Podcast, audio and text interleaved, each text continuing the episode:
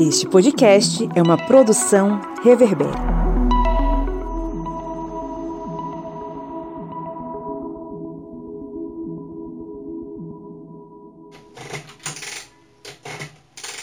Diário do Correspondente de Guerras, Episódio 34, Berlim, 1945. A capital alemã estava cercada. As tropas do Exército Vermelho avançavam pela cidade. Hitler estava em seu bunker, continuava a enviar ordens desconexas e parecia se encontrar em um devaneio distante da realidade. Uma realidade em que a Alemanha nazista estava encontrando seu fim.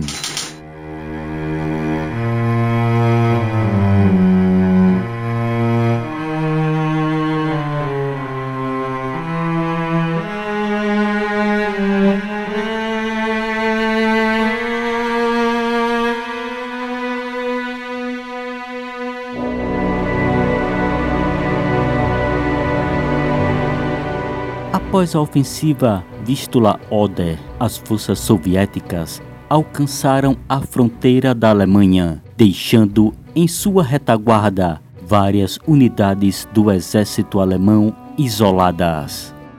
E enquanto o Exército Vermelho concentrava forças para a investida contra a Alemanha, em outras regiões, os soviéticos mantinham a ofensiva.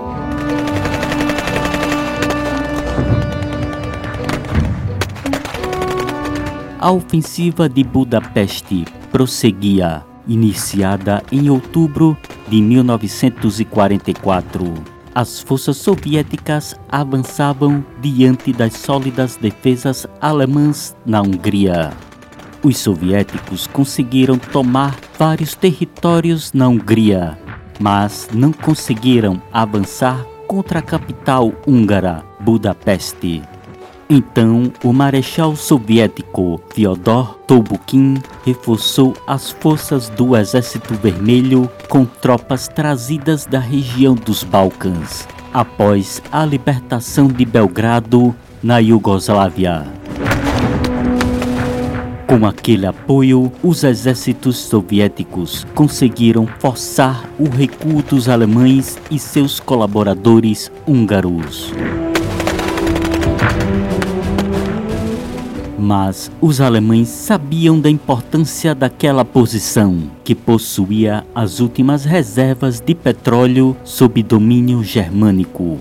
Então, em janeiro de 1945, os alemães lançaram uma série de contra-ataques para romper o cerco a Budapeste. Mas em fevereiro, os soviéticos já estavam destruindo as linhas defensivas alemãs na cidade. Em meados de fevereiro de 1945, a resistência alemã em Budapeste desmoronou, não havendo outra opção que não fosse a retirada das forças remanescentes. No fim, o grupo de exércitos sul da Wehrmacht foi destruído com mais de 110 mil alemães e húngaros sendo capturados. A tomada da Hungria abria caminho para o avanço soviético contra a Áustria, Tchecoslováquia e a Alemanha. Contudo, Hitler não aceitava perder aquela região e ordenou que as posições fossem retomadas, sendo lançada a Operação Despertar da Primavera. Uma desesperada tentativa alemã de manter a ofensiva e continuar com suas últimas reservas de petróleo.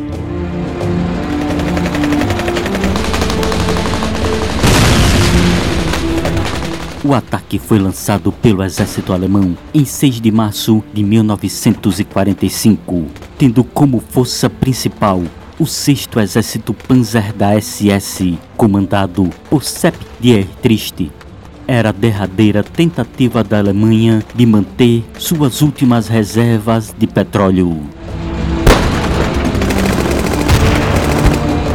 Então, uma avalanche de tanques e infantaria alemã que somavam 270 mil soldados e 800 blindados caiu sobre as posições das tropas soviéticas nas áreas dos lagos húngaros de Balaton, Velence e no rio Trava.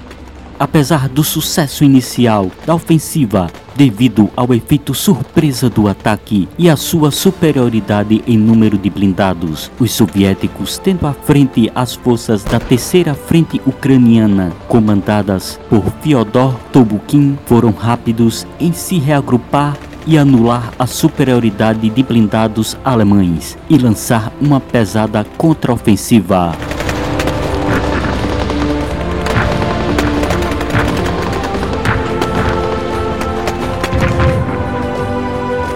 Ao fim do dia 16 de março de 1945, as forças alemãs já estavam em retirada. Os soviéticos então mantiveram a ofensiva.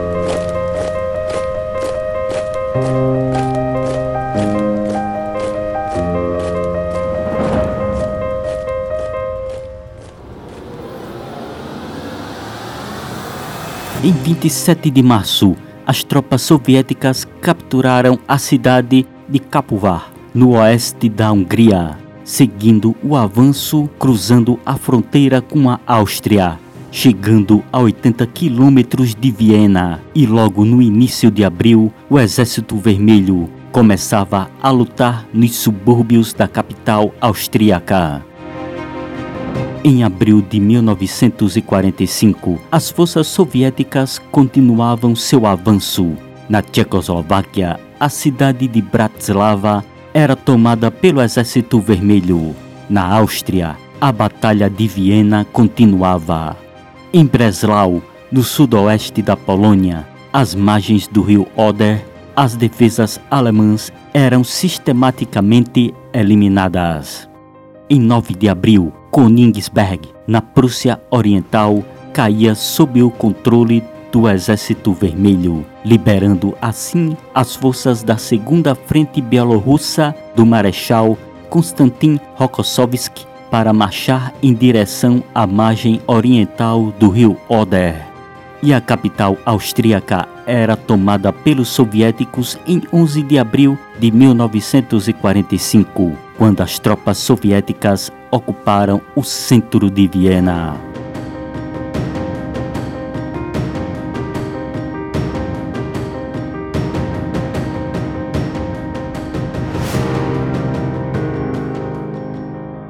Em 14 de abril de 1945, em Berlim, Hitler emitia uma ordem do dia, onde, mais uma vez, ameaçava quem não cumprisse com seu dever. Em seus devaneios, pregava que em Viena seria mantida dentro do Anschluss da unificação entre Alemanha e Áustria. Mas esse discurso era outro devaneio do líder alemão, já que a capital austríaca havia sido tomada pelos soviéticos. No dia seguinte, o Führer era informado por Alfred Topper, chefe do Estado-Maior do Exército Alemão, que quase todas as fábricas e os depósitos de munições na Alemanha estavam nas mãos dos aliados, e em breve as forças militares alemãs sofreriam consequências terríveis, comprometendo todo o esforço de guerra germânico.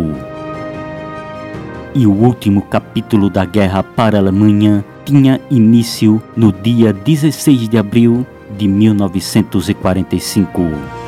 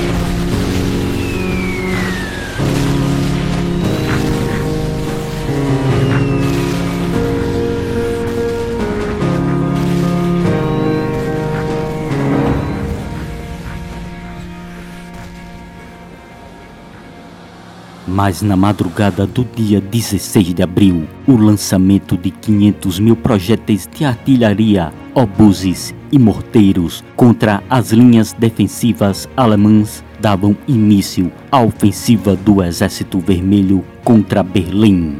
Os soviéticos avançaram contra as últimas linhas de defesa de Berlim, na região conhecida como os Portões de Berlim, nas colinas Silow.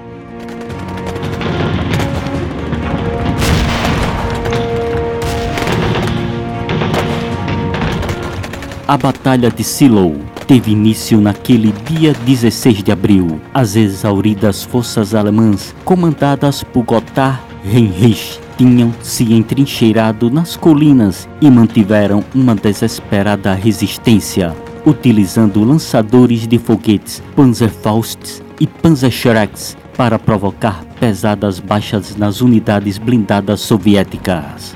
Mas os soviéticos mantiveram a pressão o marechal soviético George Zhukov era pressionado por Stalin, que estimulava a rivalidade entre comandantes soviéticos. Os ataques soviéticos continuavam com pesadas baixas para ambos os lados, em especial para as forças do Exército Vermelho.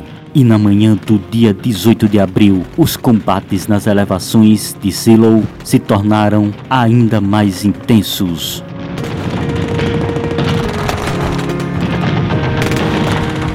O Marechal Zhukov soubera por Stalin que os exércitos blindados de Ivan Konev avançavam em direção de Berlim e que, se a primeira frente bielorrussa não fizesse progressos, ele mandaria Konstantin Rokossovsky, que estava no norte, desviar a segunda frente bielorrussa para a capital alemã.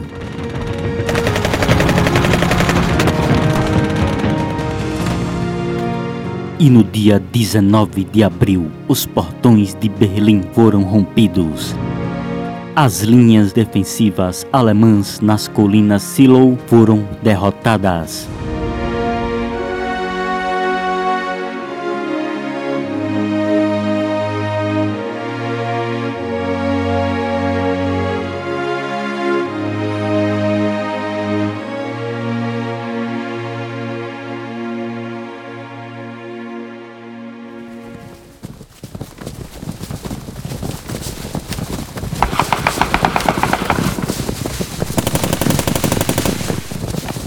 Retirada alemã das colinas Zillow entre 19 e 20 de abril foi caótica. Não havia uma linha de frente. Soldados desgarrados e exaustos arrastavam-se como podiam, e grupos de combate improvisados lutavam de forma desesperada sempre que eram ameaçados.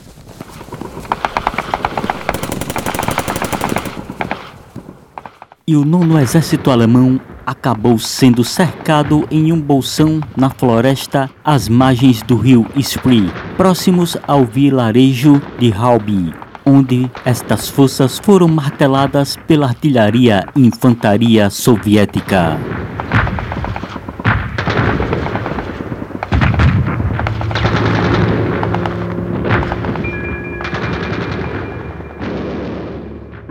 Em Berlim, o caos se instaurava.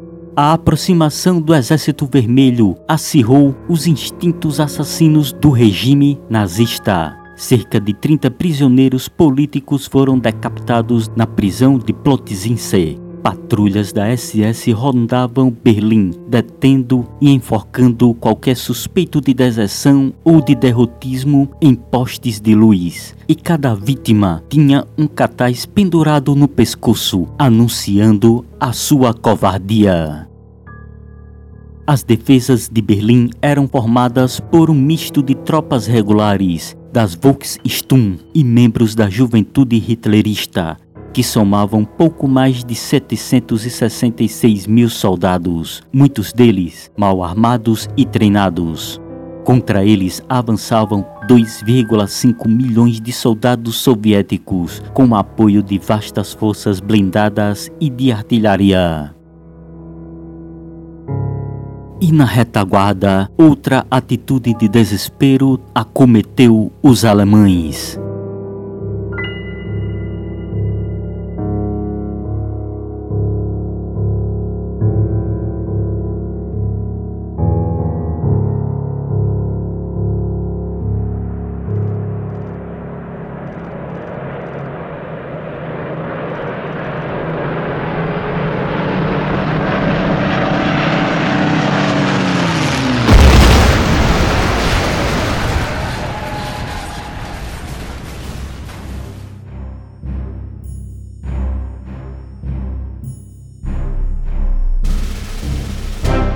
Os pilotos do Esquadrão Leônidas da Luftwaffe, baseados em Newtenborg, imitaram os pilotos kamikazes japoneses e se lançaram com seus aviões nas pontes sobre o rio Oder, numa inútil e desesperada tentativa de impedir o avanço soviético.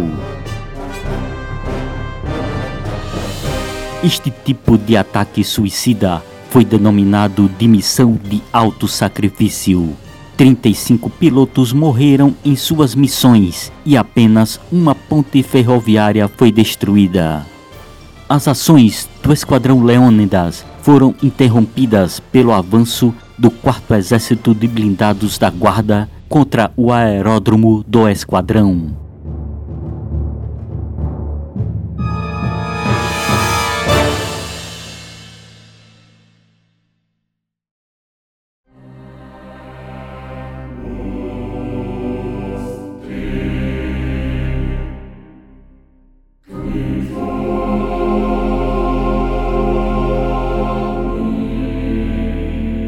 E na retaguarda do avanço do exército soviético acontecia outro pesadelo para as alemãs, que eram os abusos sexuais cometidos pelos soldados soviéticos. Após a passagem das forças da linha de frente soviéticas, as tropas da retaguarda cometiam uma série de violências contra a população civil alemã, em especial contra as mulheres, que eram vítimas de abusos sexuais a ideia de vingança pelas atrocidades cometidas pelos alemães na União Soviética, aliada à grande quantidade de bebidas alcoólicas abandonadas pelos alemães no intento de entorpecer os soviéticos, só estimulou a onda de violência.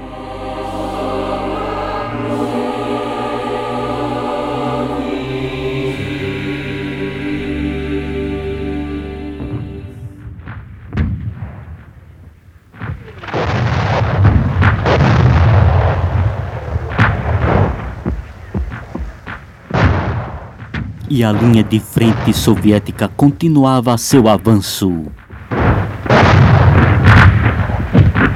E então as forças do Exército Vermelho chegaram em Berlim.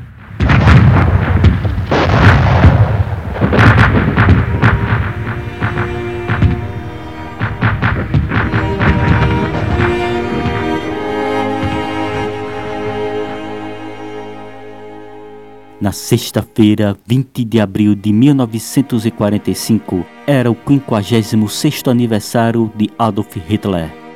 As unidades de bombardeio norte-americanas e britânicas sabiam muito bem da data.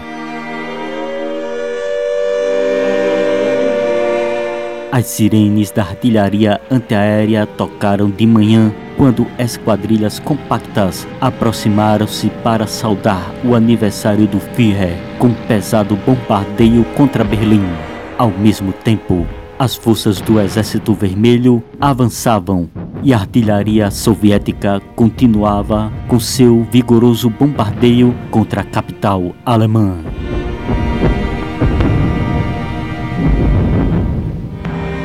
Em Berlim, o caos e o medo se instauravam.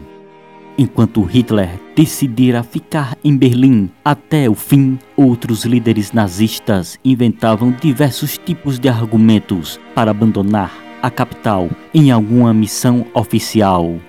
Assim como outros milhares de altos funcionários do Partido Nazista que solicitaram passes de saída de Berlim Muitos deles, que antes condenavam movimentações de retirada dos soldados nos campos de batalha, agora estavam desesperados para fugir antes do cerco final do Exército Vermelho. E mais de dois mil passes foram assinados para que os ditos guerreiros de gabinete do Partido Nazista pudessem fugir de Berlim.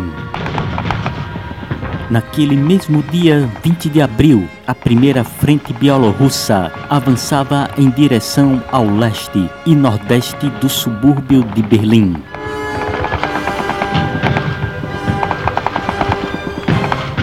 A primeira frente ucraniana rompeu as linhas defensivas ao norte do grupo de exércitos centro-alemão, próximo da localidade de Untenborg, ao sul de Berlim. A capital alemã era flanqueada pelos soviéticos. Ao norte da Alemanha, entre as localidades de Stet, na Polônia, Chividet, na Alemanha, a segunda frente bielorrussa atacou o flanco norte do grupo de exércitos Vistula, que era guarnecido pelo terceiro exército Panzer sob comando de Hans von Manteuffel.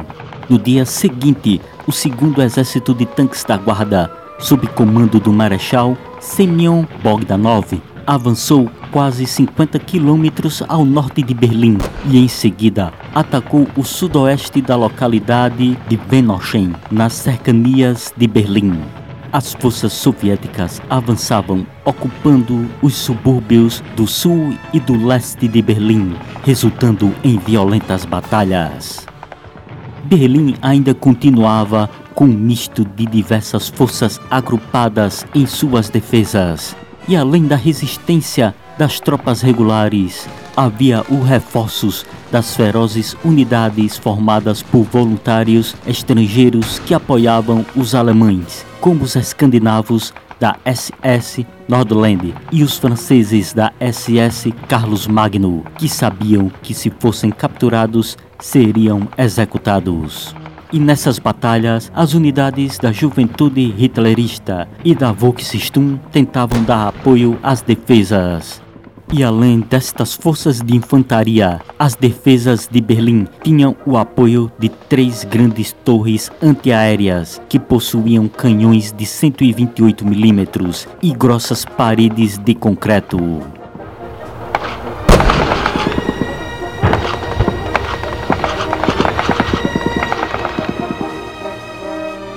Mas a situação das defesas era difícil. Vendo o avanço dos soviéticos contra Berlim, Hitler, em um dos seus momentos de loucura, movimentando exércitos que só existiam nos seus mapas, ordenou que o general Felix Steiner deslocasse suas forças para Eberswalda, ao sul, quebrando as linhas soviéticas e reinstalando as linhas defensivas alemãs a sudeste de Berlim.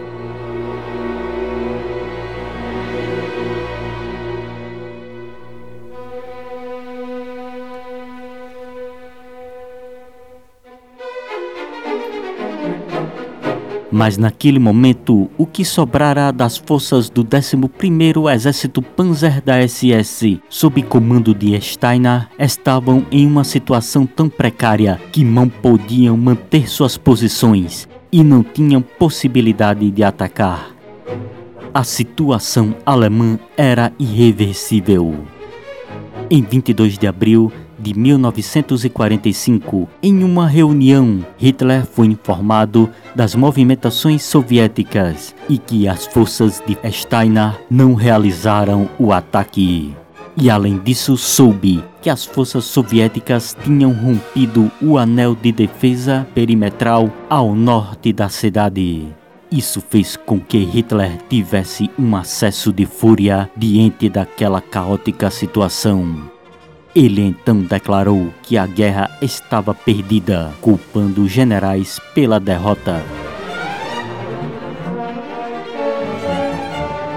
Os alemães ainda insistiram em uma delirante tentativa de manter Berlim. Era uma tentativa de deslocar para leste o 12º Exército do general Walter Wenck, que lutava contra os norte-americanos para que este se unisse ao nono exército alemão, que estava sob pesado ataque das forças soviéticas.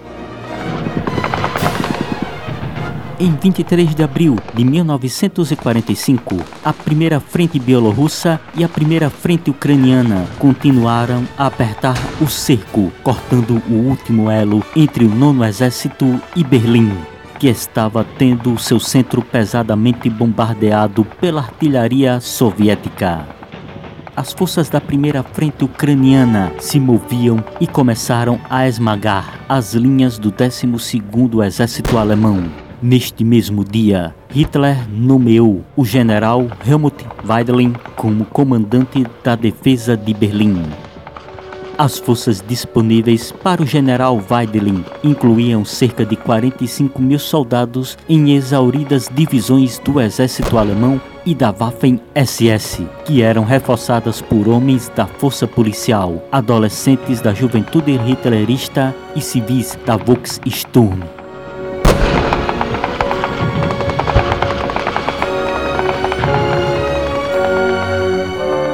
Mas no dia seguinte, o desastre para os alemães se consolidou. Em 24 de abril de 1945, elementos da primeira frente bielorrussa e da primeira frente ucraniana haviam completado o cerco contra Berlim. O fim se aproximava. As forças soviéticas afluíam em diversas áreas de Berlim o nono exército da guarda, sob comando do marechal Vassili Chuikov, e o primeiro exército de tanques da guarda avançavam pelos subúrbios no sul de Berlim e atacaram o aeroporto de Tempelhof, que era defendido por forças da SS Nordland e da divisão Panzer Muschenberg que conseguiram manter as posições por um breve período, mas foram obrigados a recuar e com a tomada do aeroporto de Tempelhof, as últimas rotas de saída de Berlim eram cortadas. A cidade estava isolada, mas a guerra prosseguia em outra frente na Europa. E na Itália, o líder do fascismo encontrava seu fim.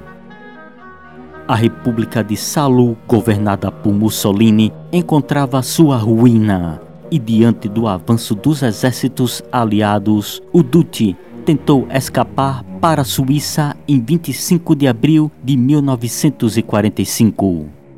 Mas no dia 27 de abril, o comboio que levava Mussolini e sua amante Claretta Petacci, além de outros líderes fascistas, foi interceptado por um grupo de partisãs comunistas italianos.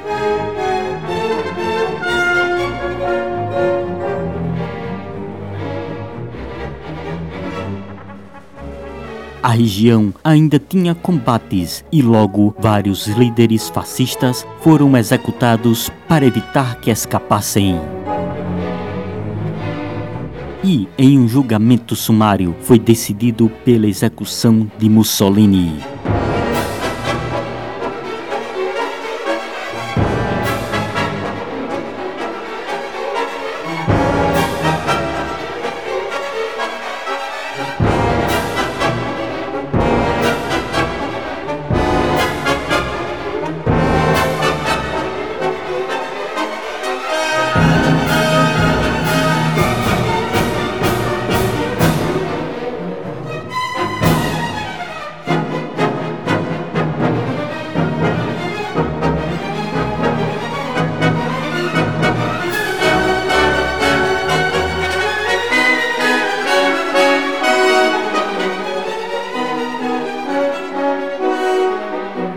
Mussolini e sua amante foram levados até um muro de pedra que ficava na Vila Belmonte.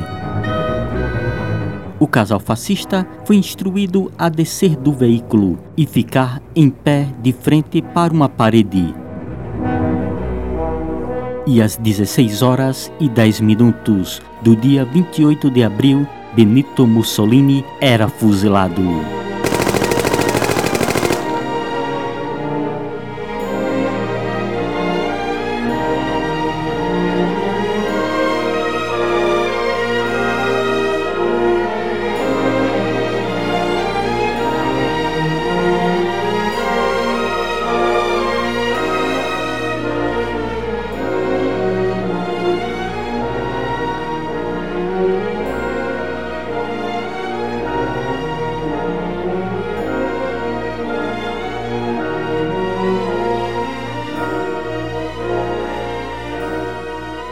Mesmo dia, os corpos de Mussolini, de Claretta Petacci e outros líderes fascistas executados foram carregados até Milão.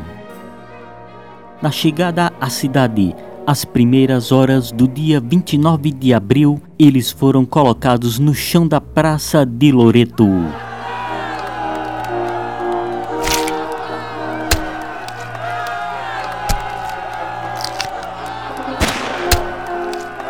Onde uma multidão passou a tirar vegetais podres, cuspir, urinar, chutar e balear os corpos, no rito de vingança da população italiana pelas atrocidades do fascismo.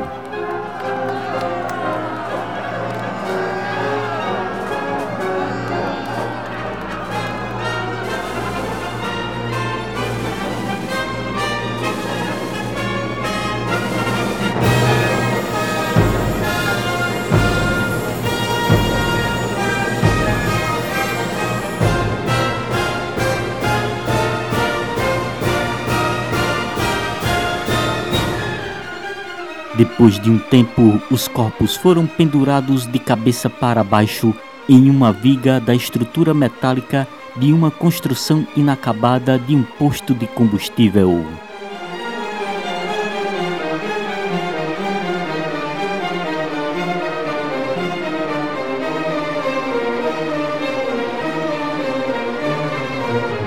Era o humilhante e merecido fim do criador e líder do fascismo.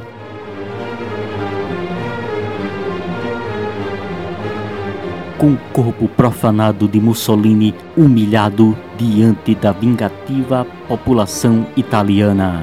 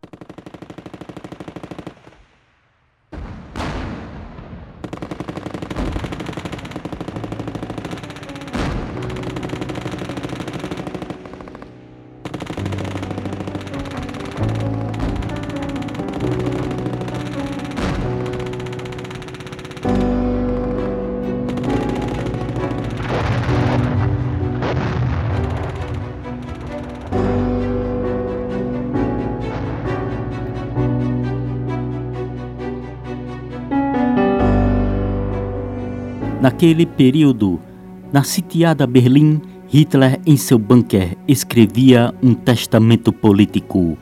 No testamento, Hitler afirmava que Hermann Göring e Heinrich Himmler estavam expulsos do partido nazista, anunciando a formação de um novo governo, tendo o almirante Kaldonitz como presidente e Joseph Goebbels como chanceler no dia 25 de abril, no mesmo dia em que oito exércitos soviéticos entravam em Berlim, ao sul, na localidade de Torgau, ocorria o encontro entre norte-americanos e soviéticos.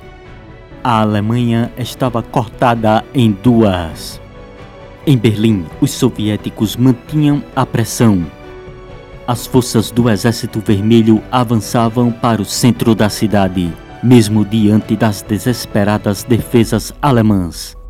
Na madrugada do dia 30 de abril, o marechal Wilhelm Keitel informava a Hitler de que as forças do general Walter Wenck encontravam-se bloqueadas pelas forças soviéticas e não poderiam avançar em direção de Berlim, enquanto o nono exército alemão estava completamente cercado.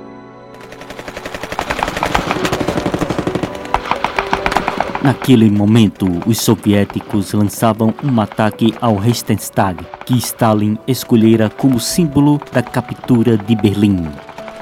O local era defendido por uma mistura de soldados da SS, juventude hitlerista e alguns marinheiros transportados em cargueiros Junkers para apoiar as defesas de Berlim. Essas forças tinham apoio dos canhões da torre antiaérea no zoológico de Tiergarten. Mas as forças soviéticas não se intimidaram e atacaram aquele local, resultando em um violento combate.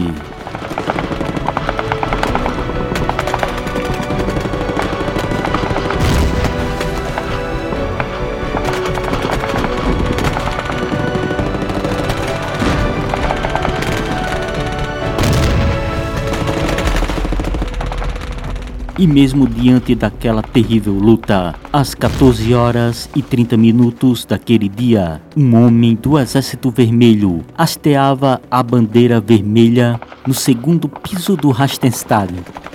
Era o início da tomada do local.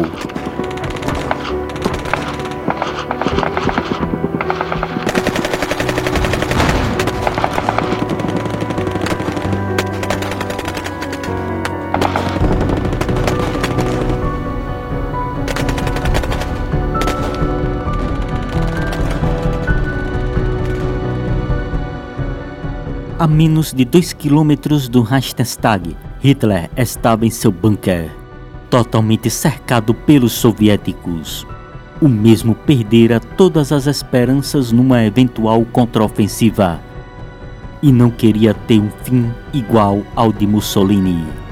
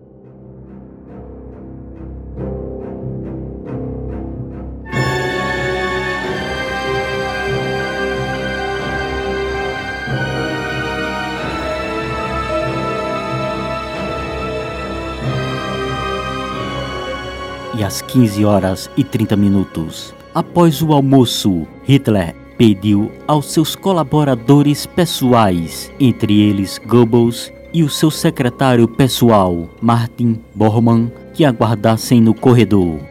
E eles esperavam. Então ouviram um disparo no bunker pessoal de Hitler. Depois de alguns instantes, Goebbels, Bormann e outros entraram nos aposentos de Hitler. O Führer estava morto. Hitler disparara dentro da própria boca. Eva Braun, sua amante, com quem se casara pouco antes, também estava morta após envenenar-se. Enquanto os projéteis de artilharia soviética caíam em torno da chancelaria, os corpos de Hitler e Eva Braun foram levados para o pátio regados com combustível e queimados. Com um único tiro, o terceiro Reich, um Reich de mil anos, chegava vergonhosamente ao fim, doze anos após ser triunfantemente proclamado. Restava de Hitler apenas seu cadáver incinerado. Estava morto o homem que levou a Alemanha para sua destruição.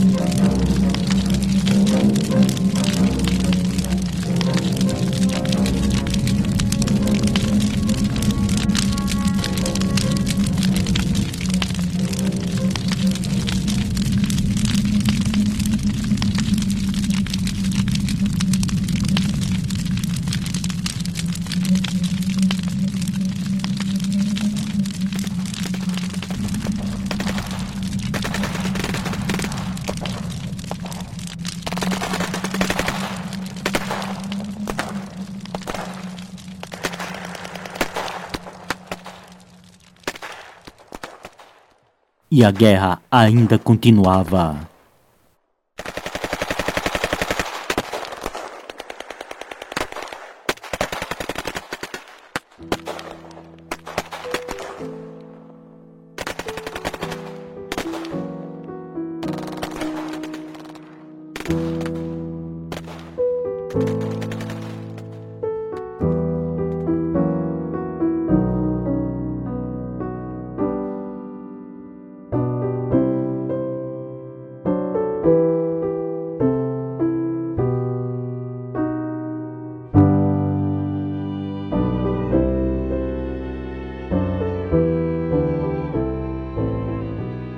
1 de maio de 1945, a guarnição alemã na ilha de Rhodes, no mar Mediterrâneo, se rendia. No mesmo dia começavam as negociações entre o general alemão Hans Krebs e Georg Zhukov, em Berlim. O general Krebs pediu uma trégua nos combates, mas o Marechal Zhukov manteve a posição de aceitar apenas a rendição incondicional, posição que foi levada pelo general Krebs para o bunker, onde em uma reunião com Martin Bormann e o agora chanceler Goebbels foi decidido que os líderes alemães não aceitariam assinar uma rendição incondicional. Mas o general Weidling sabia que não havia outra escolha a não ser capitular. E por iniciativa própria ordenou às tropas da guarnição de defesa de Berlim que cessassem toda a resistência. Ainda no bunker, Goebbels conseguiu que um médico da SS injetasse veneno em seus seis filhos. Depois ordenou a um subordinado que disparasse contra ele e sua mulher, Magda, e seus corpos foram incinerados, assim como o de Hitler. O general Krebs suicidou-se.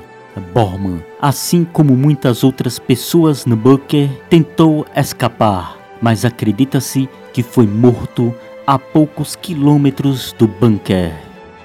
E às 6 horas e 45 minutos do dia 2 de maio de 1945, o Marechal Zhukov aceitou a rendição de Berlim e o cessar-fogo entrou em vigor às 15 horas. No mesmo dia, Churchill declarou na Câmara dos Comuns que mais de um milhão de soldados alemães depuseram suas armas no norte da Itália e no sul da Áustria. Mas os alemães ainda mantinham poções de resistência em vários locais.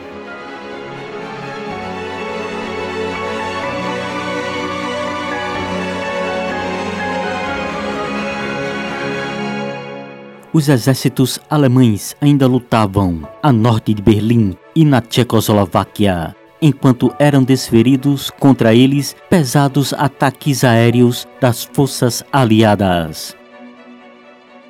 Em Zagreb, na Iugoslávia, o dirigente croata e colaboracionista com os alemães, Ante Pavelek, conclamava uma resistência contra os aliados, Porém, o mesmo abandonou a maior parte dos seus seguidores, fugindo para a relativa segurança da fronteira austríaca.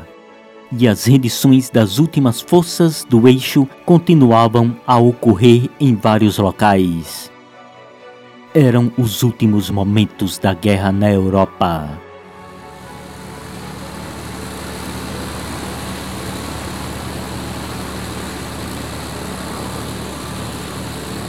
no dia 6 de maio, no mesmo dia em que o antigo comandante da Luftwaffe, Hermann Göring, se entregava aos aliados.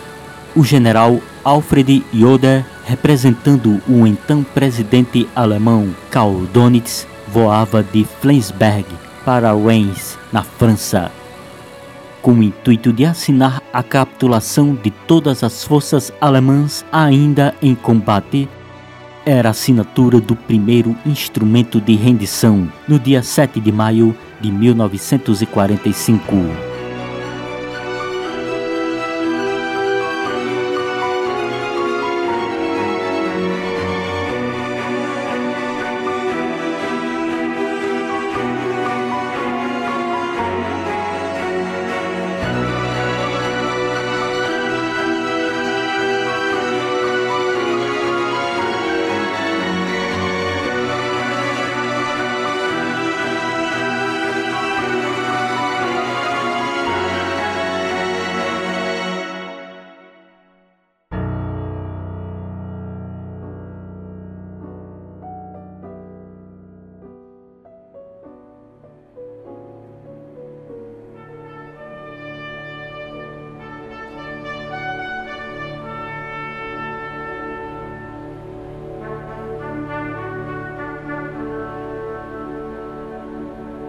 A rendição incondicional das Forças Armadas Alemãs foi assinada pelo general Alfred Joder em nome do alto comando das Forças Armadas Alemãs.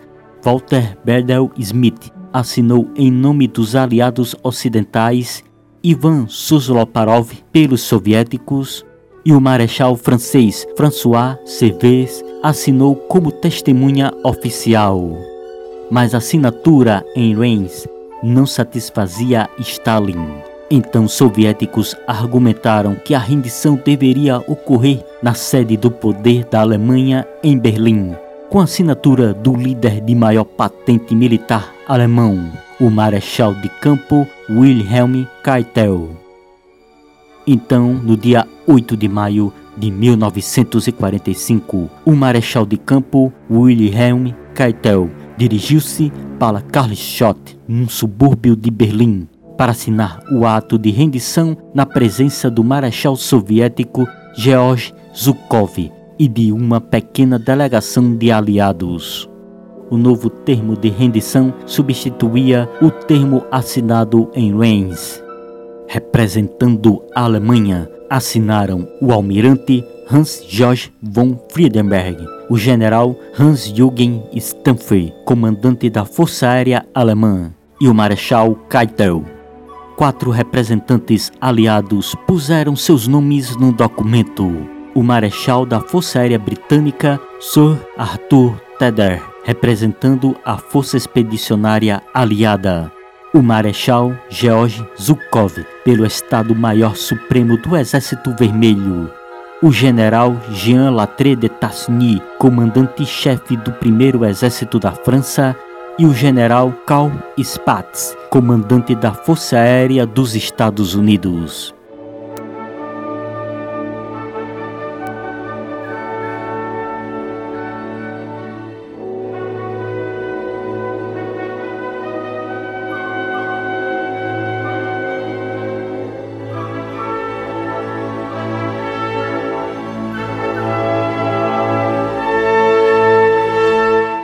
Naquele mesmo dia 8 de maio de 1945, as forças alemãs renderam-se incondicionalmente em Praga, na Tchecoslováquia.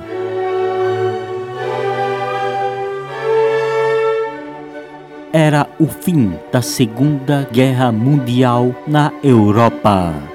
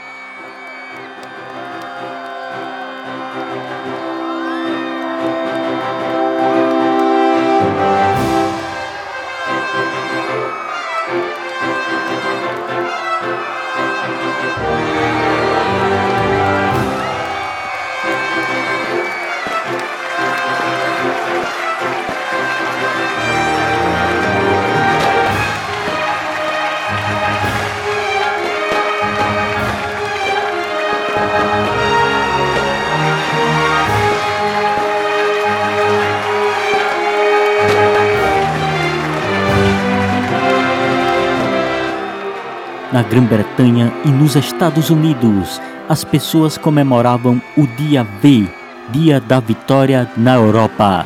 Os dois países festejaram os acontecimentos e enfeitaram suas cidades com faixas e bandeiras, em meio a uma população que comemorava o fim daquele conflito.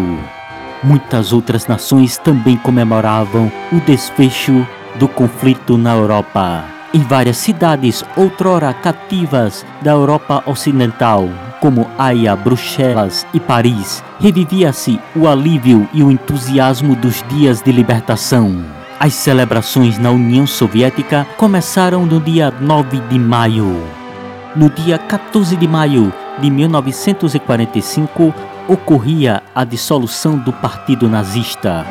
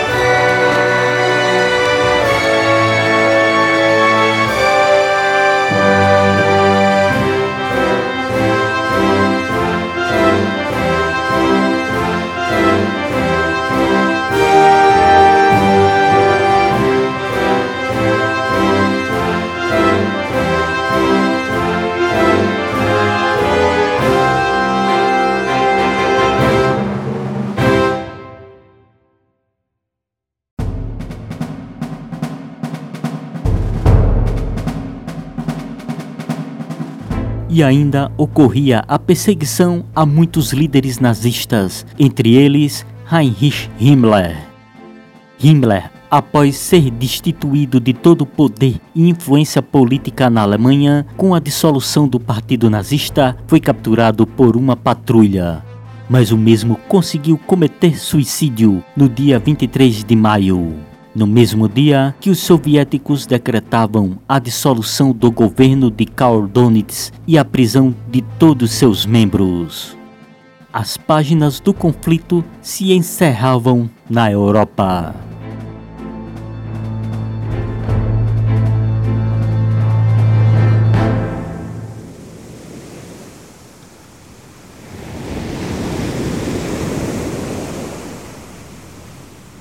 Mas na ilha de Okinawa, os norte-americanos e japoneses se enfrentavam em terríveis batalhas. A Segunda Guerra Mundial prosseguia na Ásia.